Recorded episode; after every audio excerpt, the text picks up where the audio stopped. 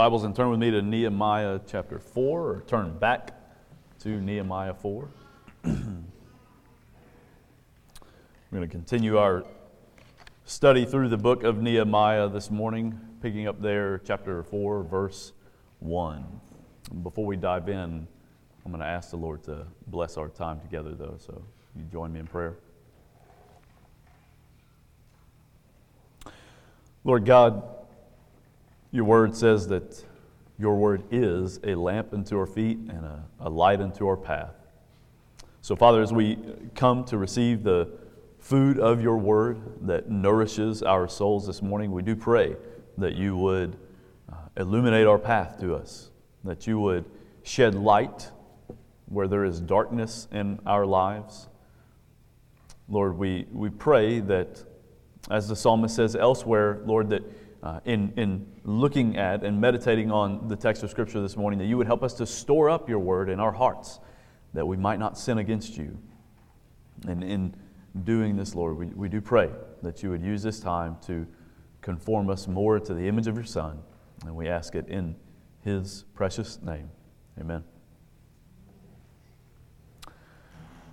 As an extension of his ministry, the great pastor theologian Charles Spurgeon started a publication in 1865 called The Sword and the Trowel. No doubt, if you have hung around Baptist life very long, you're probably uh, familiar with it or have heard of it before. The purpose of the, the monthly publication was to highlight and to, to advocate for ministries characterized by sound doctrine it became widely popular, and, and it was immensely helpful to uh, pastors and to uh, laypersons alike. In the first edition of this publication, he laid out the aim of the magazine, and he gave a little bit of an explanation as to the name of the magazine, The Sword and the Trowel. He wrote this To widen the bounds of Zion, and gather together the outcasts of God's people is our heart's desire. We would sound the trumpet and lead our comrades to the fight.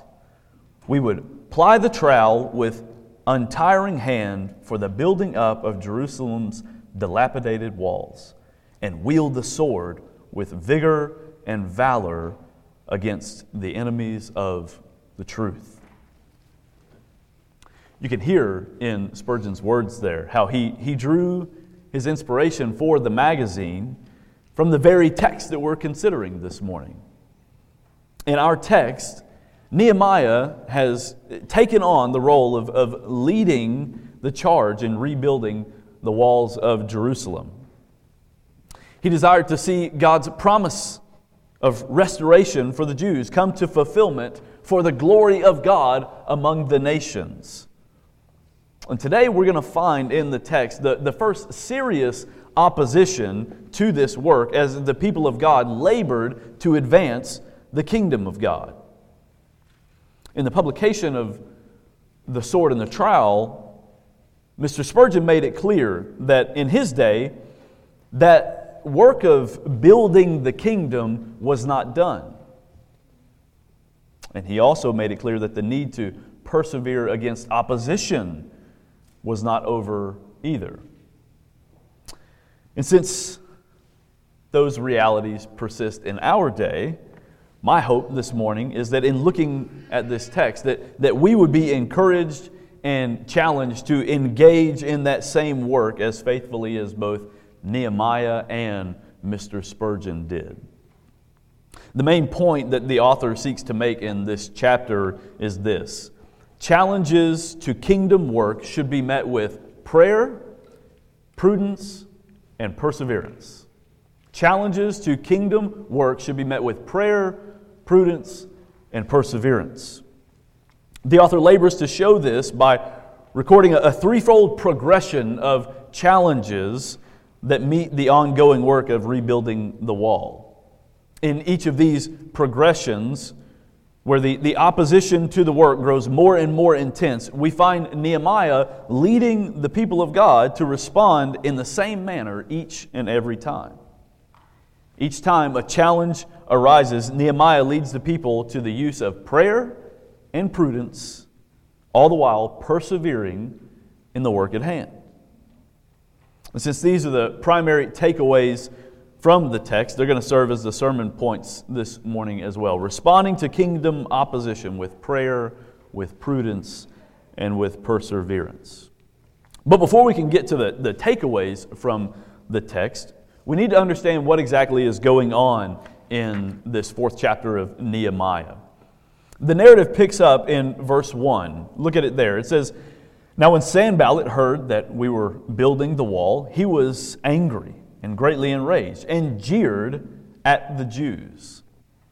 So, the leader that's been identified of the opposition, uh, Sanballat, this, this leader was looking on Jerusalem and he began to mock and taunt all of those that were laboring in the Lord's work there. His taunts were, were directed at first just toward the Jews and, a direct assault on them and their work that they were doing. And then he began to ridicule the Jews among those that opposed the work with him. Look at verse 2. And he said in the presence of his brothers and of the army of Samaria, What are these feeble Jews doing? Will they restore it for themselves? Will they sacrifice? Will they finish up in a day? Will they revive stones out of the heaps of rubbish and burned ones at that? The substance of, of Sanballat's ridicule here is, is multi layered, and, and it is biting. The various people groups that surround Judea are coming together, and, and Sanballat leads the pack in saying that the Jews are too weak, feeble, he calls them. And he says that they're, they're too few for such a large project. But not only do they mock the size of the Jews, they, they more piercingly mock the strategy and the motivation that God's people use.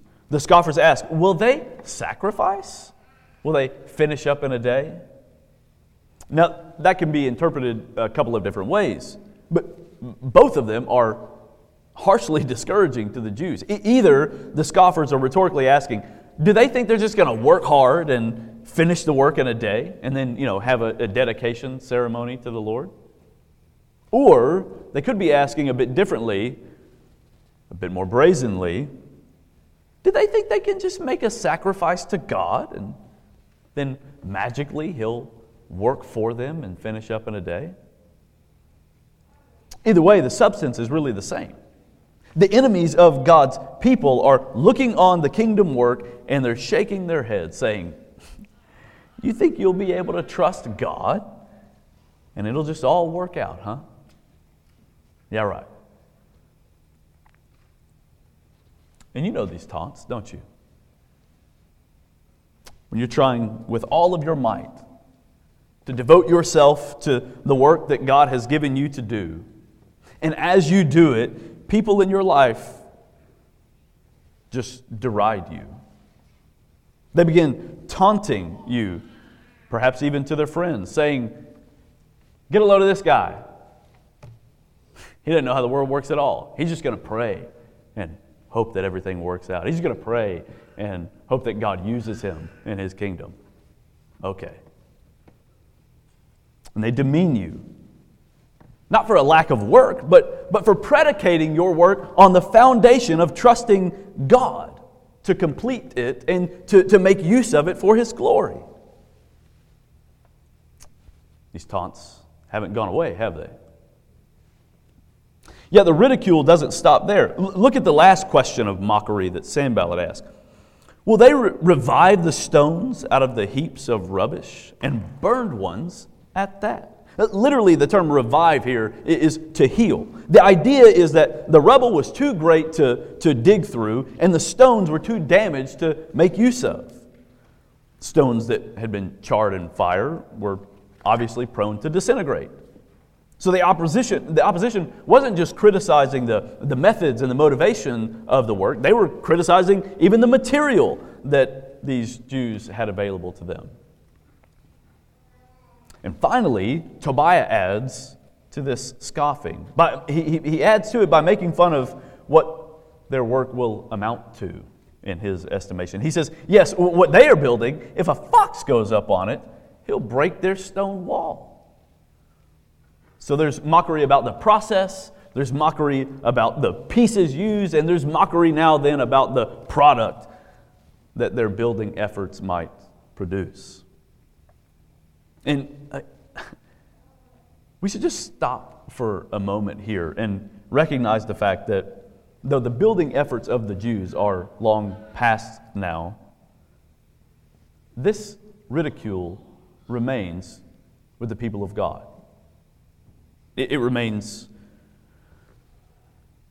in the world toward the people of God. These types of taunts come from worldly minded people all the time. Even, very often, it comes from people who think themselves to be mature Christians. But in truth, they're, they're worldly minded at base. They, they see not with any amount of spiritual perspective, they see only with a pragmatic perspective. And so they hurl biting comments. Biting comments at those who are, who are just seeking to labor for the Lord, trusting Him to make use of their labors for His glory. Again, nothing, friends, has changed since Nehemiah's day. And the taunting is not the only opposition that Nehemiah's people were met with.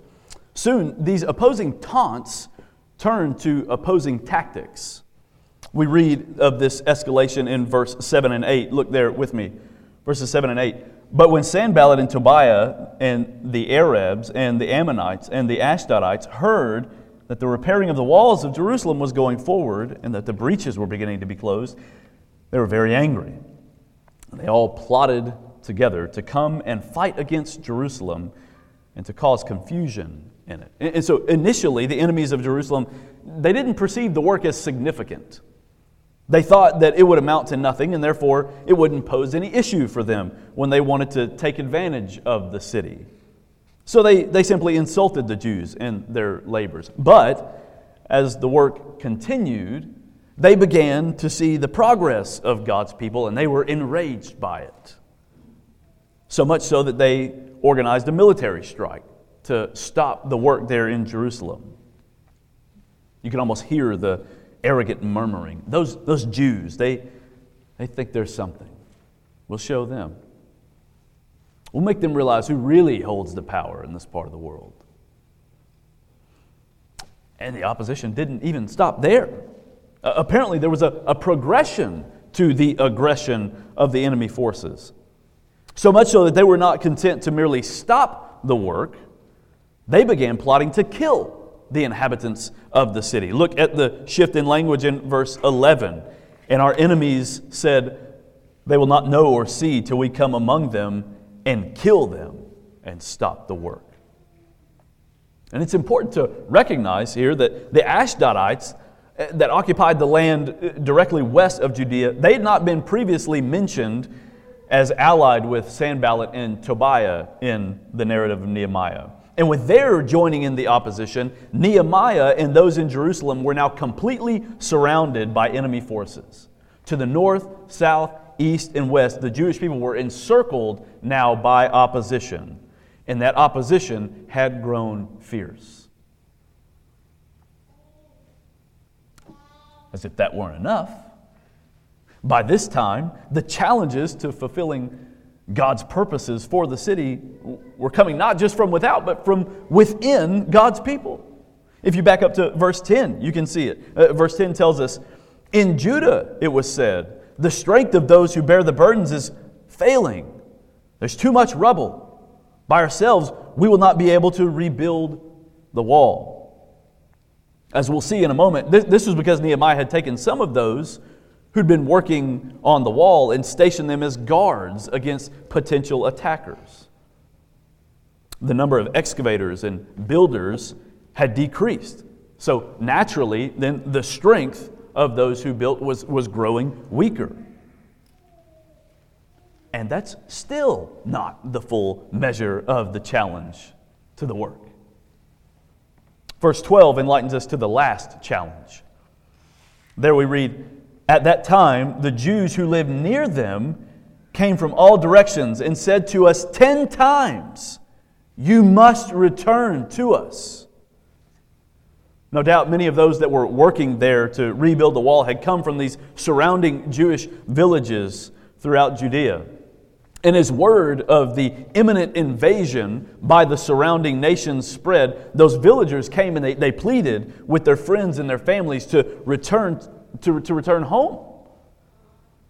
As the enemies would, would pass by many of these small towns, it would be much more probable that those enemy forces would leave these small towns alone if all the enemies, or excuse me, if all the men were at home. And so they, they came to Jerusalem and they, they pled for their friends and their family to return home.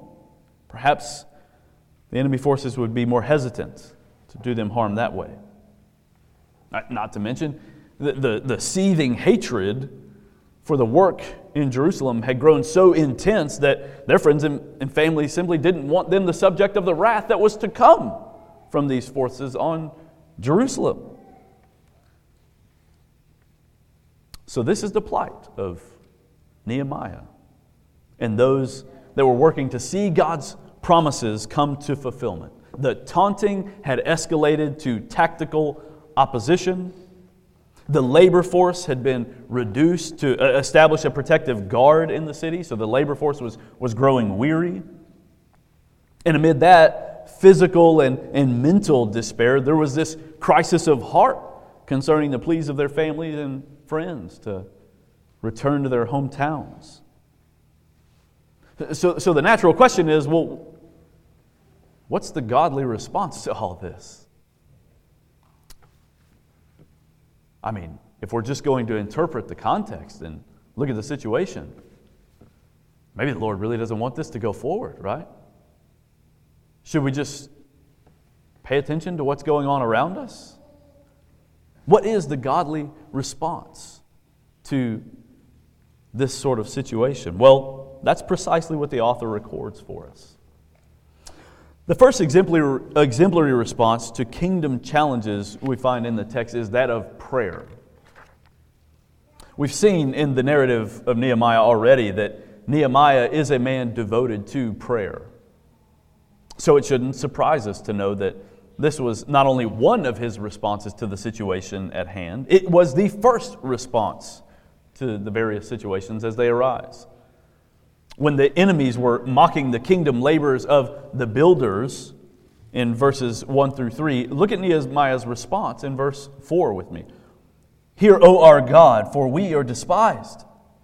Turn back their taunt on their own heads and give them up to be plundered in a land where they are captives. Do not cover their guilt, and let not their sin be blotted out from your sight. For they have proved Er, excuse me, for they have provoked you to anger in the presence of the builders. In the face of the opposition, we don't find Nehemiah responding in like manner to the enemies of God and his people. No, where are Nehemiah's thoughts and words directed? To God. And his prayer is, is no light, trite, pre coffee morning prayer, right? No, th- this is what can only be categorized as an imprecatory prayer. That, that is a prayer that invokes judgment on the enemies of God.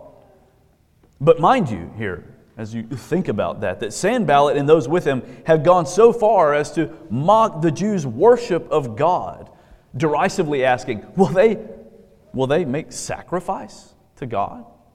In hopes that He'll work for them.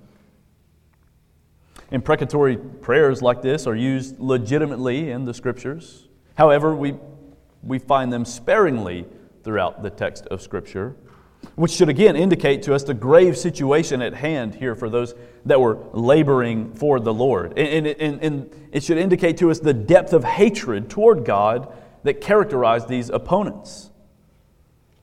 Nonetheless, when, when faced with hostility toward the clear plans and purposes of God, Nehemiah did not jump to engage the enemy, he first engaged God.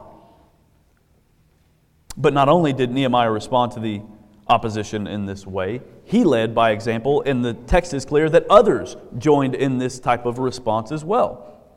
When the opposing forces began to organize themselves for an attack on the city, the text says in verse 9, and we prayed to our God. So when the, the people of God faced imminent danger, not only was it the response of the leaders to go to God in prayer, it was the, the response of the faithful throughout the city of God to go to Him in prayer. But What's, what's remarkable about this, friends, is that even as the, the circumstances surrounding Nehemiah's prayer in verse 4 had evolved and intensified, now, with the situation at hand in verse 8, the text is telling us that the faithful response to God's people, or from God's people, remains the same. Even though the situation had evolved, even though the situation had grown more intense, God's people's response remained the same it was to pray. When the people of God are opposed in their efforts to the advancement of the kingdom of God, what should their steadfast response be? Prayer to God. One lesson from this passage, friends, is that no matter what opposition to the kingdom brings, no, no matter the form of the opposition, doesn't matter if it's verbal, if it's physical, perhaps it could be financial, no matter the, the opposition to the kingdom, no matter the degree to which that, that opposition intensifies. What Nehemiah teaches us here is that kingdom advancement will meet opposition. And that that opposition may evolve over time, but our first and foremost response should never evolve. We, church, are to give ourselves to prayer in meeting opposition to the advancement of the kingdom of God. As I was studying this passage and meditating on the, the commitment to prayer here in the face of opposition,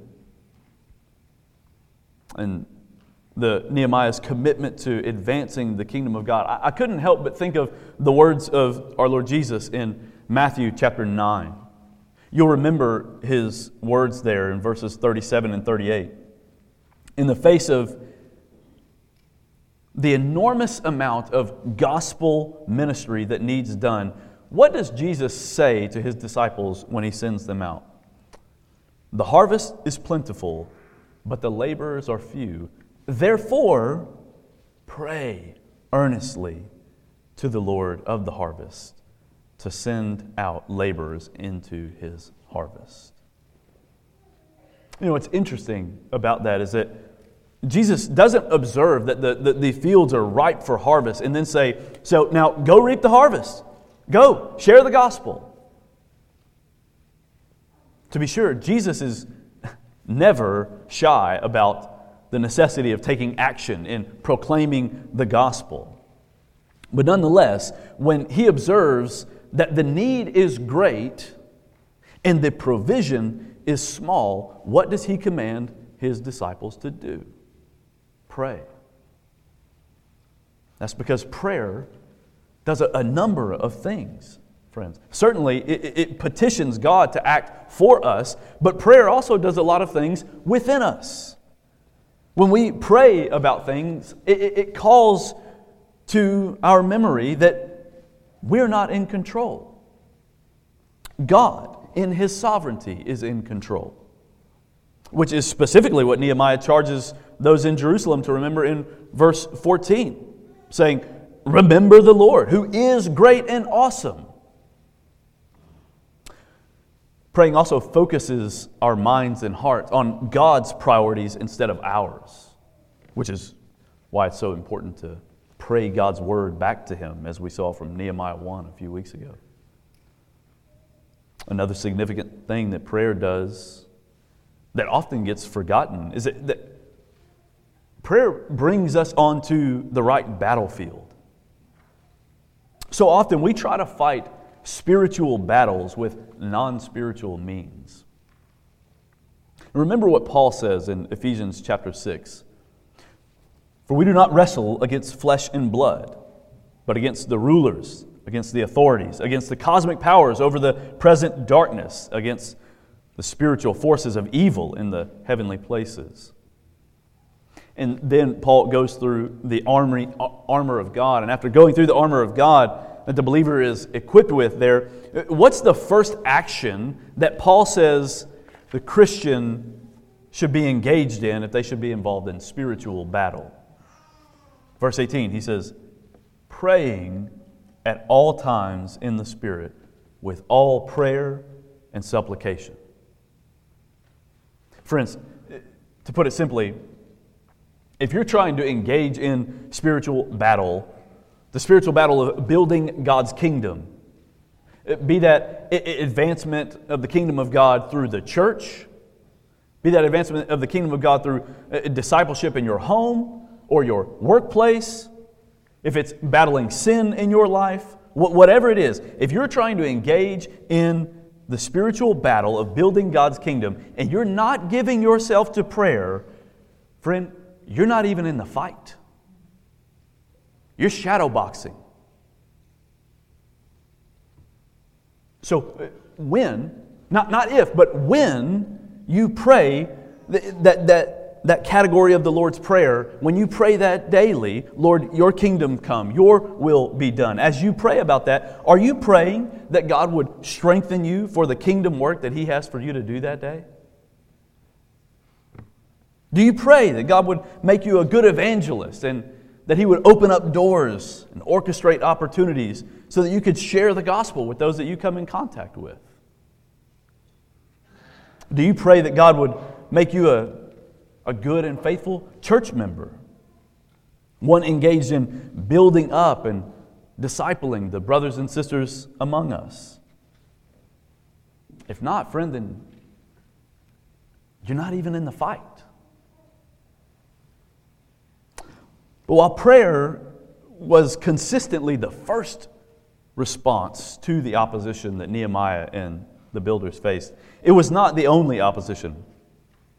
The sec- or, uh, excuse me, it was not the only response. The, the second response that we find to kingdom challenges is that of prudence. Prudence, the, the use of good judgment, is what we observe from Nehemiah and his leadership of the people there in Jerusalem. We see it in verse 9. As the, as the anger of God's enemies grew, we already considered their initial response. But, but their prayer was immediately followed by prudent planning. Verse 9 says, We prayed to our God, and what did they do? Set a guard as a protection against them day and night. Again, in verse 13. When, when the animosity had grown to a tipping point, we read of Nehemiah's defensive plan. Verse 13. So, in the lowest parts of the space behind the wall, in open places, I stationed the people by their clans, with their swords, their spears, and their bows. Prudent planning. Some may critique the idea of prudence as a means of responding to kingdom opposition. Some may think that, that theologically, eh, dependence on the sovereign will of God is incompatible with the exercise of you know, critical thinking for kingdom advancement. I have heard people say things like this. Eh, eh, they, they may believe that prudent planning undermines the verse that we just read from Ephesians chapter 6. We don't wrestle against flesh and blood, but against the spiritual forces of evil in the heavenly places. If, our, if the nature of our battle is spiritual, one may ask, well, how, can we use finite wisdom to stand against the enemy in our commitment to labor for the Lord? Well, the example of Nehemiah tells us that, that we must first acknowledge that God is sovereign over all things. And, and He will bring His promises to pass. And so we, we pray that He does these things. But secondly, we must evaluate the resources that God has provided us with and allocate them with care.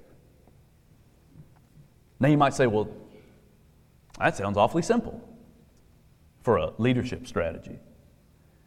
And praise God, that's right. It is simple.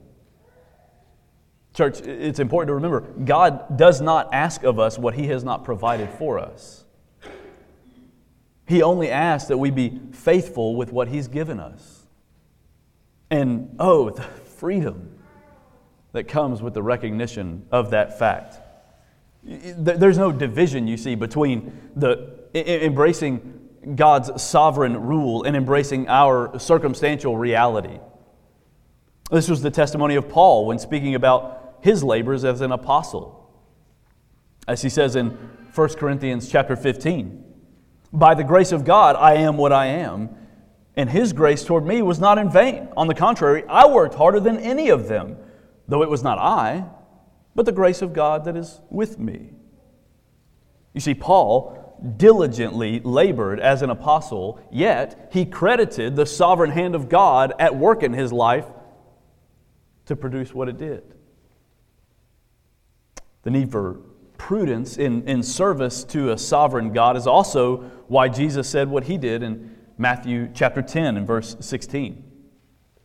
When sending out his disciples to labor for the advancement of the kingdom in a world that's opposed to the kingdom of God, he said, Behold, I'm sending you out as sheep in the midst of wolves. So be wise as serpents and as innocent as doves.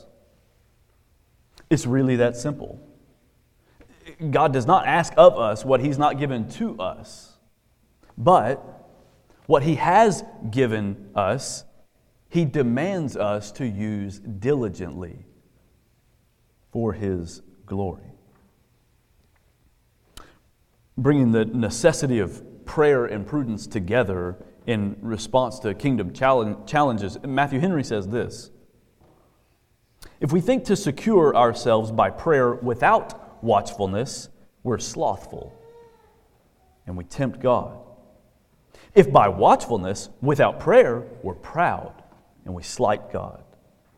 Either way, we forfeit his protection.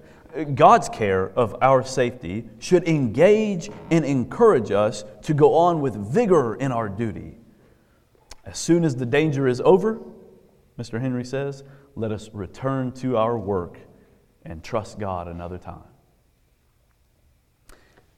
And return to their work, they did in our passage.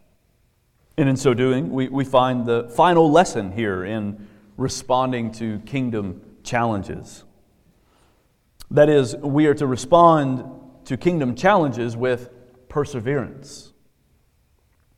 We observe the perseverance of Nehemiah and the people of Jerusalem throughout the passage.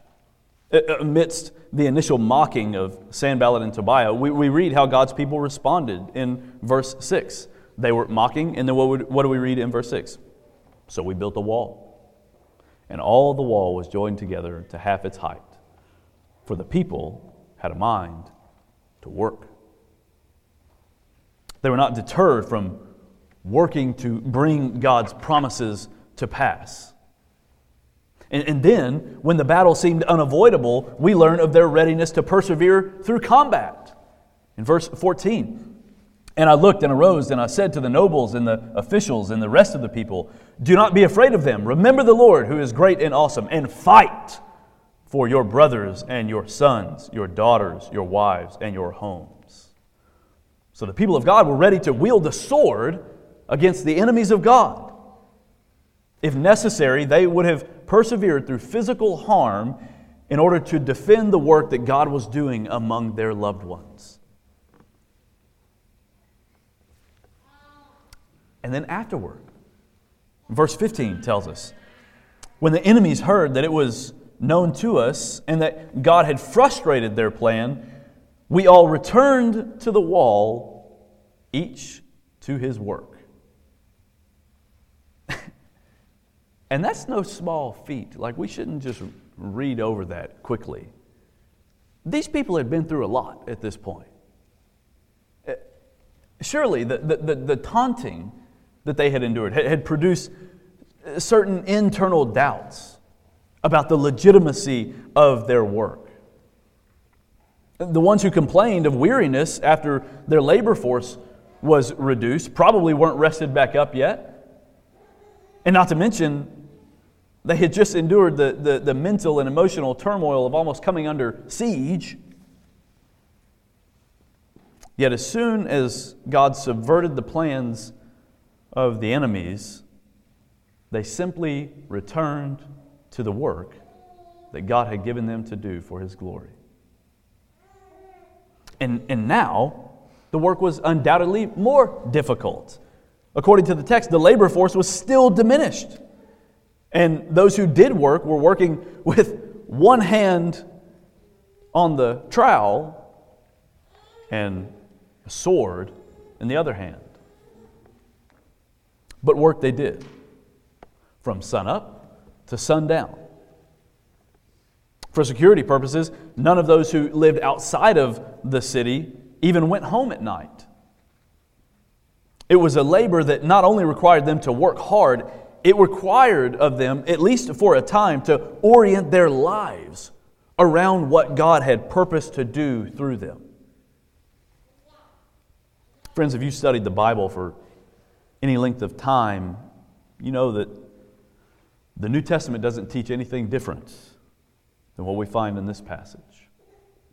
If you've come to the saving knowledge of salvation in Christ through his substitutionary death, burial, and resurrection, then you know that this side of the cross, we also labor for the advancement of the kingdom of God, motivated, in fact, by a life altering grace. While those in Jerusalem labored to restore the city's walls for the glory of God, we labor for the heavenly city. The heavenly city of Jerusalem that, that Zechariah tells us has no walls. And friends, theirs was a temporary labor because they would see the completion of the wall of Jerusalem. Yet we may or may not in our lifetime see the revelation of the heavenly city of Jerusalem.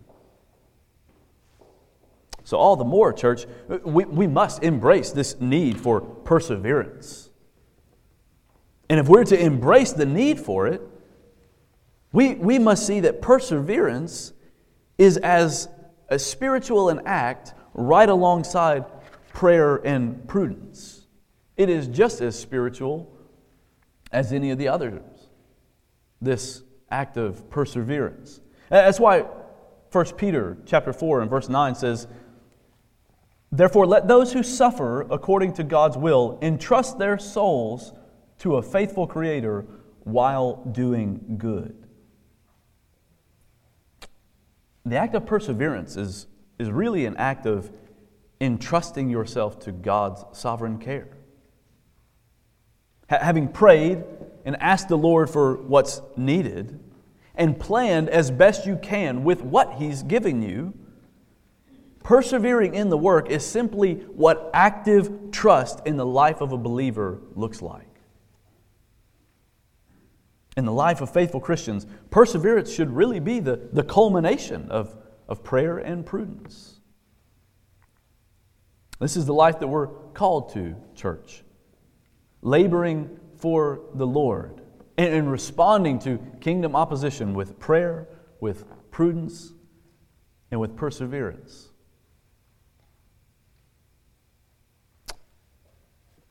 And in that way, maybe we can join Mr. Spurgeon with the trowel in one hand, building up the kingdom of God, and the sword in the other, defending the truth against all who oppose it. Mm. May we give ourselves to that work. Amen. Let's pray. Father, we thank you. We thank you for the clarity of your word, Lord. That in it, you, you clearly do light our path and you show us the way.